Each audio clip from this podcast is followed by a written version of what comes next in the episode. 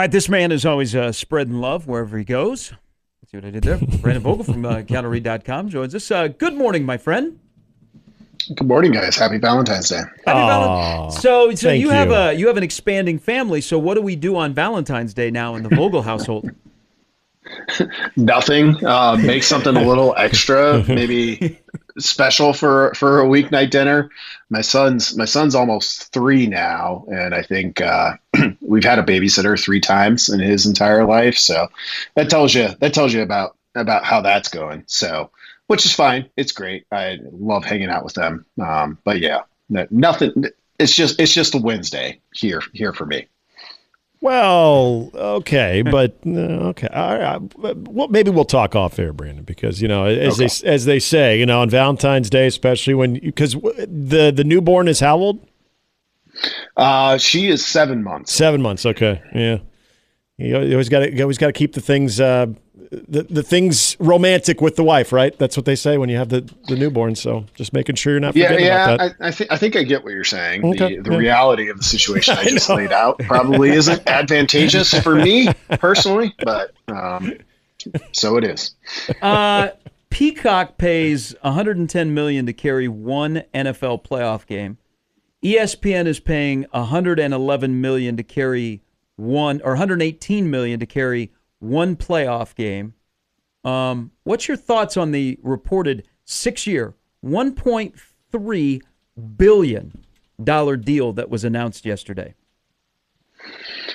I mean, college football. It's it's it's interesting as you know the NBA kind of figures out what it's trying to do. I kind of viewed the the in season tournament as a uh, a leverage opportunity for the NBA where they could potentially create something specific for a streamer if they wanted to go to go that route, but. I think football remains the the sort of untouchable still for now. Um, I mean, we just saw the the highest rated Super Bowl we've ever seen. Um, so so for ESPN's point of view, like I'm I'm sure they're quite happy to to keep that in the fold rather than than break that up as as we've seen with with some of well the Big Ten eluded uh, ESPN entirely with its new deal. So it's it's such a strange time in, in televised media. You know, in the past couple of weeks, we've had the announcement that hey, maybe a couple of the big players are going to come together and and try to create the ultimate sports package, but it's not going to be the ultimate sports sports package because there's still still going to be games that you'd have to subscribe to something else. Um, it's I don't know. It's it's it's a weird it's a weird time. I kind of felt this way at the time that, that cord cutting was coming into the fray became a term that we all knew. I was like, I don't know, just just paying for cable where I have pretty much everything I need seemed pretty good. And now we have spread things out, trying to bring them back together, I guess at least for sports fans, because that that remains kind of the the one standard that you can count on in, in terms of numbers. Brandon, are we are we too early? Are we in an okay spot to go ahead and start talking about win totals for Nebraska in 2024? And not only win totals, but that greater than a bowl eligibility type win mm-hmm. total, maybe seven to eight. Oh, it's not too early for me. I've been, I've been waiting for these days. Uh, happy Happy Valentine's Day to me. SP Plus rankings came out this morning, which means I can then do my own math using using those numbers. But we did we did get the FanDuel number over the weekend, seven and a half for for Nebraska. I can tell you, I just uh, I just tallied this to myself. The new SP Plus ratings from ESPN and Bill Connolly would put Nebraska at seven point three. Um, so you round that up to the ne- nearest half number. You're at, you're at seven and a half. Um, so it's, I mean, it seems too early. We can look at this, and, and I think in these situations, you're you're better off taking the broadest view you can because we, we can look at Nebraska, which we know the most about, and be like, well, I don't know about what kind of quarterback player you're going to get, how many players going to leave post spring, all of the like detail focused things. But on a on a broad scale, these numbers kind of work. You know, Vegas isn't going out of business uh, because you know, just numbers wise, you can kind of build a model and feel like, yeah, our model is pretty good. and it, it at least puts us in the range. So seven and a half for Nebraska didn't surprise me a ton. They they've got a schedule based on you know what we think these teams now to do it. Um, it the the spring the spring transfer window does does create a little bit of a complication, Yeah. but based on what we saw over the winter, I'd be surprised. I mean, Nebraska has to lose some people. I'd be surprised if they were a loser, quote unquote, overall, um, based on what happens in, in the last two weeks of April. Brandon Vogel from counterread.com joining us. Um, what's your how would you describe to an outsider the relationship between Matt Rhule and Tony White?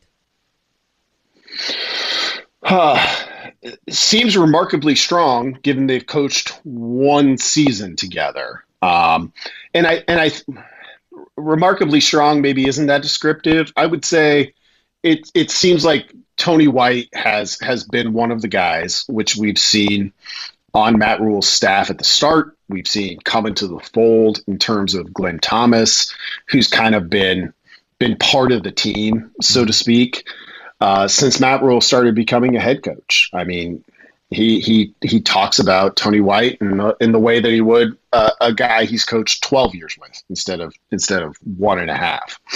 So you know that UCLA job came open um, somewhat surprisingly, and you, you had to wonder because I, I I think based on my best knowledge that that Tony White probably got got his tires kicked for their de- defensive coordinator job and then certainly we know from from what Matt Rhule said this week that uh, he did for the the head coach opening that that UCLA had, and I'm I'm, I'm not that surprised. It kind of went back to I think what Rhule said about Tony White and that interest, you know, after the the regular season had ended or the season had ended for Nebraska, like.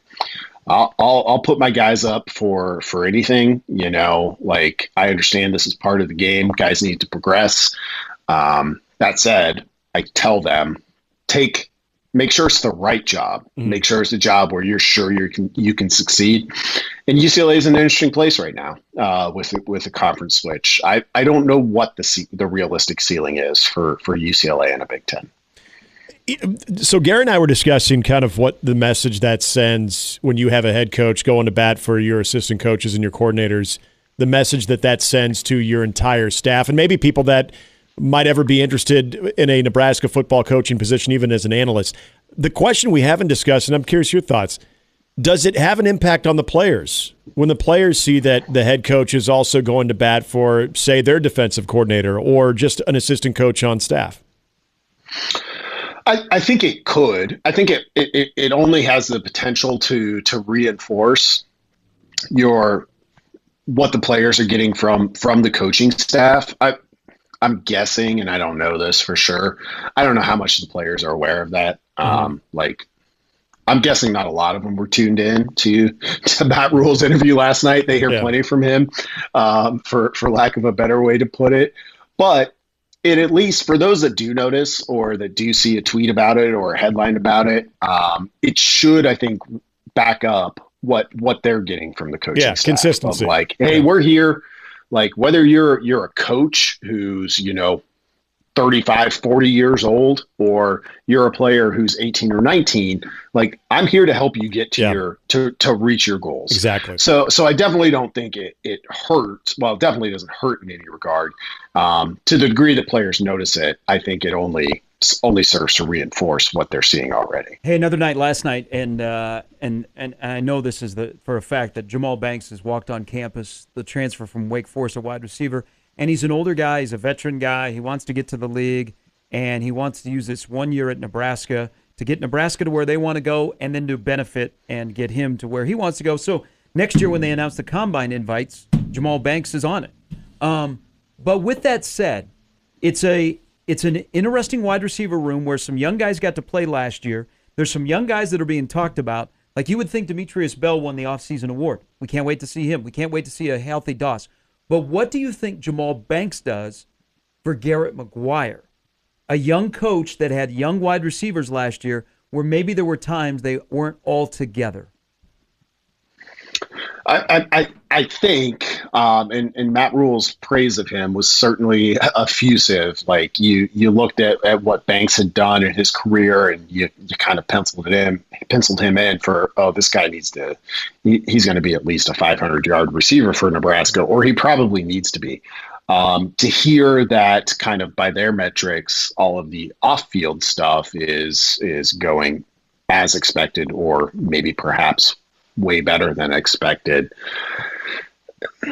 Garrett didn't have that that kind of example to point to. Billy Kemp a little bit um, of like, here, do it like this guy, mm-hmm. and and you know, and there's a difference there between between I think coming from a coach of like, here's the expectation, here's what we want want you to do, and then seeing it modeled by by one of your peers, and and it sounds like that so far Banks has has been that guy, and you know Nebraska ends up with no combine invites this year, but we can we can look back um, and, and, who knows you know what it meant to the younger guys on the squad then but you've had two two transfer wide receivers samori toure um, who great fcf's wide receiver. There's always going to be about okay well can you do it in the big ten? Trey palmer extremely athletically gifted player who by the you know, just breadth of talent on LSU, kind of hadn't put up the numbers that he did until he got to Nebraska. Both those guys ended up in the league. Um, so we, we've seen it work eh, at, at, at Nebraska specifically. Um, and, and I think that does, it does make McGuire's job a little bit easier, at least, or it should. Yeah, I, I agree. Hey, uh, great stuff. Erin earlier in the week uh, had a, uh, a, a, story on uh, counterread.com about the NFL draft, the Super Bowl. There's also, you could throw in the combine invites as well. you, you just mentioned uh, your story yesterday on the uh, bidding for the seven and a half wins. What else is to come that you and Erin are working on on counterread.com for the subscribers? Yeah, well, um, so like I said, I kind of wait for the the first set of a couple power rankings that we get um, because that allows me to to pencil some things out. So we can start looking at kind of I think inflection points in this this Nebraska season based on what we know now. And if this all seems way too early, like I get it, but I just yeah. kind of can't kind of can't help myself. um, because like I said, I mean this data like it it it has value um, it's yeah. not it's not going to tell you exactly how the year will go, but um, it wouldn't be very much fun if it did. So mm-hmm. that's coming up uh, coming up next for me. Um, Erin's working on a couple of things that we had from from our Trev Alberts interview um, last week. Um, so yeah, we got we got plenty of good stuff, and not getting too far away from from spring football. no, we're not. So. We're not. And it, spring football has started at Appalachian State in Hawaii. Nice. There we go. Hey, as always, my as always, my friend, I appreciate it. Happy Valentine's Day to you, uh, the wife, and the uh, family. Sounds good, guys. Have a good one. That's uh, Brandon Vogel from counterread.com. Uh, I paused there. Uh, was that inappropriate for me to wish his wife a val- happy Valentine's Day? No. Okay. Okay, just checking because I don't want to get in trouble. No, you're fine. You know, I usually I usually don't say anything out, out, you know, out of the box or anything like that. Okay. You're just being nice. Okay. No, you stayed within the all lines. Right, all right, yeah. all right, all right. We ran a little over time, but hey, thanks everybody. This was a fun show today. Uh, Everybody love everybody today. Okay? ELE. Just, just get after it. All right, everybody, every, everybody love everybody. Just get after it. And also, don't forget it's Ash Wednesday. That is true. Okay, so there's a lot going on today, and we got a parade at 11. I love a parade. Just get after it. and it. we'll be back. Yeah. Just don't try to do them at the same place. and also, yeah, no. Pace yourself. Uh, we'll see you tomorrow at six.